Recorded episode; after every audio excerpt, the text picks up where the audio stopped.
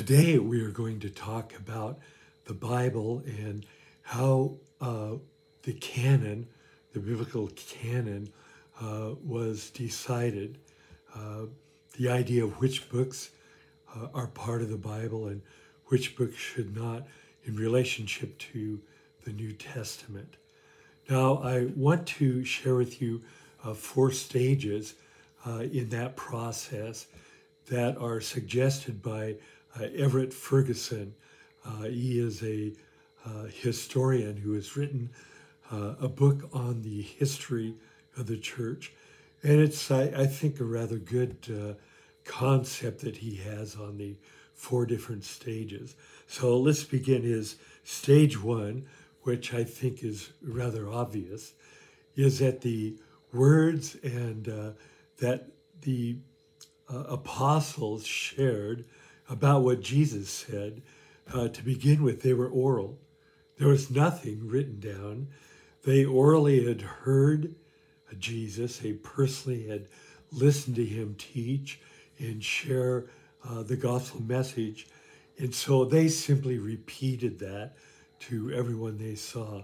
So uh, the scriptures at first were orally uh, shared with others. And uh, eventually, that, and that is part of the beginning of the canon, is that those oral things that the apostles were sharing uh, begin to be written down. And uh, so that is uh, what he calls the uh, stage one of that. He also goes into uh, talking about the different writers from different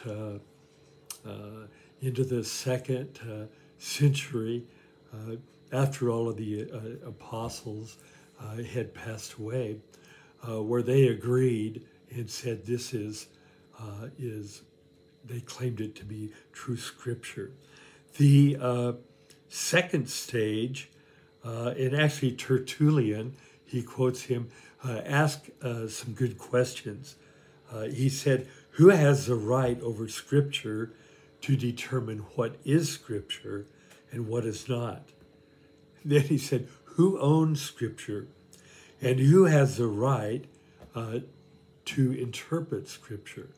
And whose interpretation should we believe? And, you know, there, uh, th- those are good questions that are really all part of the process of our figuring out and deciding which books are part of the canon uh, that make up the New Testament.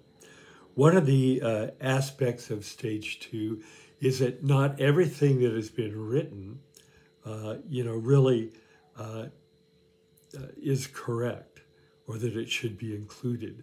They had to come to the conclusion that there is a limited number of documents uh, that were written that should be part that biblical, biblical canon.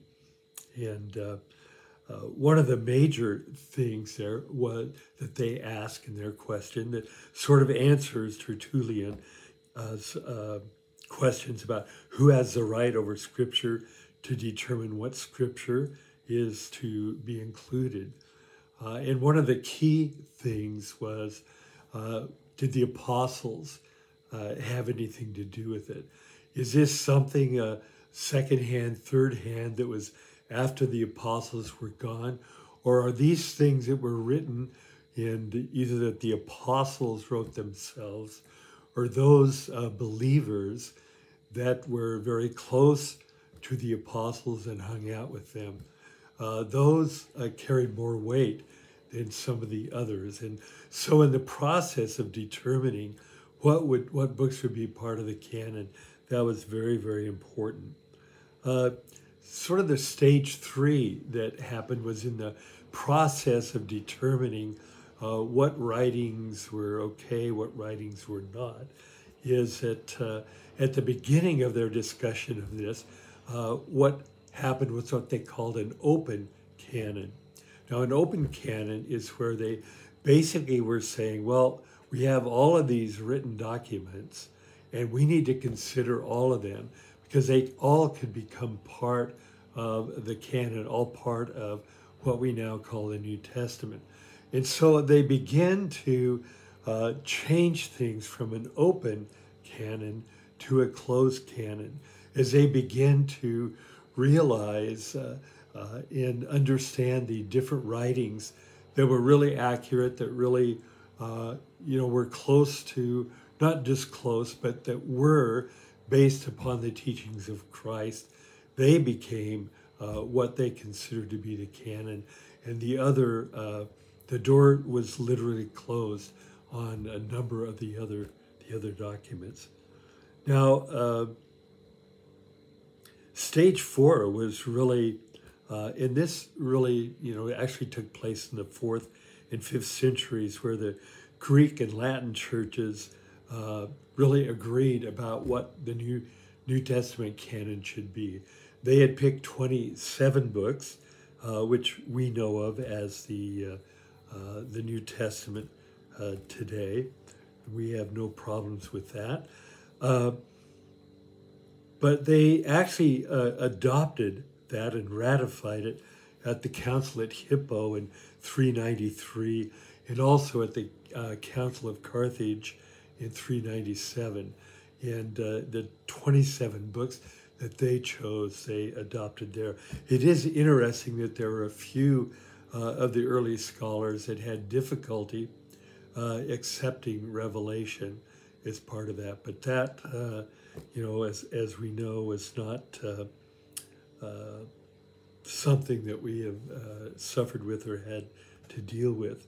There's some additional things that we need to talk about in the settling of the canon of some of the things that helped them to determine what was to be in the canon and what was not.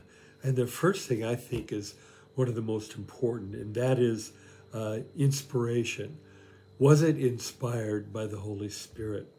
Did the Holy Spirit inspire the authors? And is it obvious from what they wrote that it was the Spirit of God that uh, was behind them in, uh, in what they had to share? Uh, uh that's really important. Uh, you know, Jesus told us that uh, the Holy Spirit was going to be sent after he was gone, and that Spirit of God would lead us into all truth. Well, it's the Word of God, scriptures, that we use to help lead us into the truth of the Lord. Uh, the other thing, which we've already talked about a little bit, and that was the uh, uh apostolic influence in what was written. In other words, the authors of the New Testament, they felt in some way had to be connected to the apostles. They either had to be an apostle or someone who fellowshipped or talked and discussed uh, Christ with uh, the apostles. And of course, that Paul spent a lot of time with uh, a number of the apostles, the followers, and that is why there's no question at all regarding Paul's writings. Uh, then there are uh, also, you know, what about, uh, they use the term antiquity, you know, and that is uh, referring to the exclusion of works and writings that are after the apostolic time period. Uh, one of the issues that came up, and if you were to take a uh, church history class, you would notice that almost immediately, uh, in fact, even while the books were being written, there was a number of false teachers that showed up. In fact, the uh, topic of a lot that Paul wrote uh, dealt with the Judaizers and those who wanted to make sure that uh, Christians, even Gentile Christians, would still keep the law. And of course, Paul said, no, we're not under works. It's not by works that we're saved, but it's uh, by faith through grace that we are saved. So those uh, things were excluded basically because of that. Another uh, issue that they used was is what was written applicable to the church? They're not just talking about the church there, but uh, some authors use the term the universal church. And I tend to think of it more as, you know, the uh, gospel uh, in the church was growing. It was going out to the Gentile world. and to different cultures, cultures that were different than what you would find in Judaism uh, and in Jerusalem. And the question is does that gospel message, does the truth of Christ, does it speak into all of those uh, situations? And so that was really important. And it still is today. And I can honestly tell you that the New Testament that we know of, even the Old Testament, uh, fits into uh, that category. It is applicable to uh, all cultures, to all nations. Uh, another uh, thing that uh, was very important back then was the question of are these documents being read in the church? they spent a lot of times reading the different letters and the different books in the church. In fact, a lot of times that was the major part of the worship services that they would have. And of course, when, uh, let's take Paul for instance, when he wrote uh, the book of Romans, and he wrote it to the church in Rome, uh, that letter was read to the Roman church. And I'm sure that it was read uh, repeatedly a number of times because there was so much information in there. And then uh, those letters got passed around as well, and uh, uh, other churches in other locations uh, read the writings of, of Paul as well. The Gospels were, were read, the writings of Peter and of John, and the, the other writers of what we know as the New Testament now were read within the churches. And that was a uh, important aspect to the books that they chose uh, for the New Testament. And then the, the last thing, and, and some would say, well, this is the most important, and that is did the writings have the right doctrine? That goes back to what we talked about earlier about unity, unity within uh, the writings that they included. Uh, the right doctrine, you know, uh, there were a number of writings that took place in the uh, uh, basically the second and third centuries that uh, contradicted the sayings of Jesus. Well, those obviously were not the right doctrine, and so they needed and had to be excluded. Now, an, another interesting thing that we should talk about here is that in the first century, when Jesus was planning the church, then after he ascended and uh, went into heaven, there's a very interesting quote that I know we're all aware of and have read before in Second Timothy, third chapter, and starts with verse 16, where it was written there, all scripture is breathed, uh, is breathed out by God and profitable for teaching, for reproof, for correction, and for training in righteousness, that the man of God may be complete, equipped for every good work. Now, what was being talked about there in relationship uh, to Scripture? Well, we need to understand one historical truth. That is the, that the Bible, the earliest uh, book that they, they think is uh, the book of James, that was written probably somewhere between 44 and 49 uh, AD. Now, others would say that Galatians was the first written uh, either in 49 or 50. But, uh, you know, so uh, Timothy, uh, Second Timothy, was written uh, either in 66 or 67. So they were still in the process of putting together uh, what we now call as New Testament scripture. So the question is was Timothy talking about the scriptures that had been written up to that time? And if not, then what was he talking about?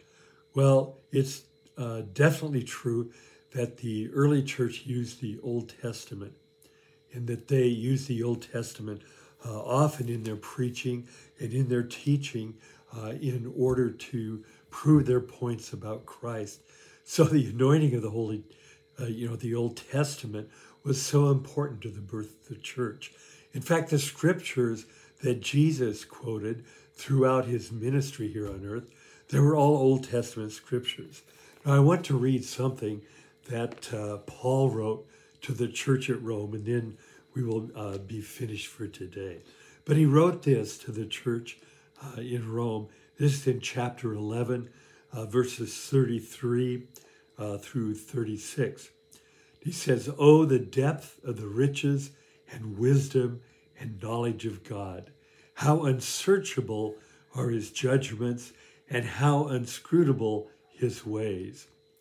For who has known the mind of the Lord, or, or who has been his counselor, or who has given a gift to him that he might be repaid?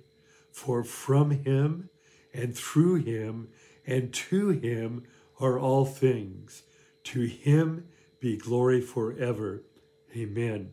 Now, what's so important about this passage? Well, uh, uh, this is a quote uh, out of the Old Testament. Actually, two, one out of Isaiah and one out of Job. That verse 34 For who has known the mind of the Lord, or who has been his counselor, uh, comes out of Isaiah.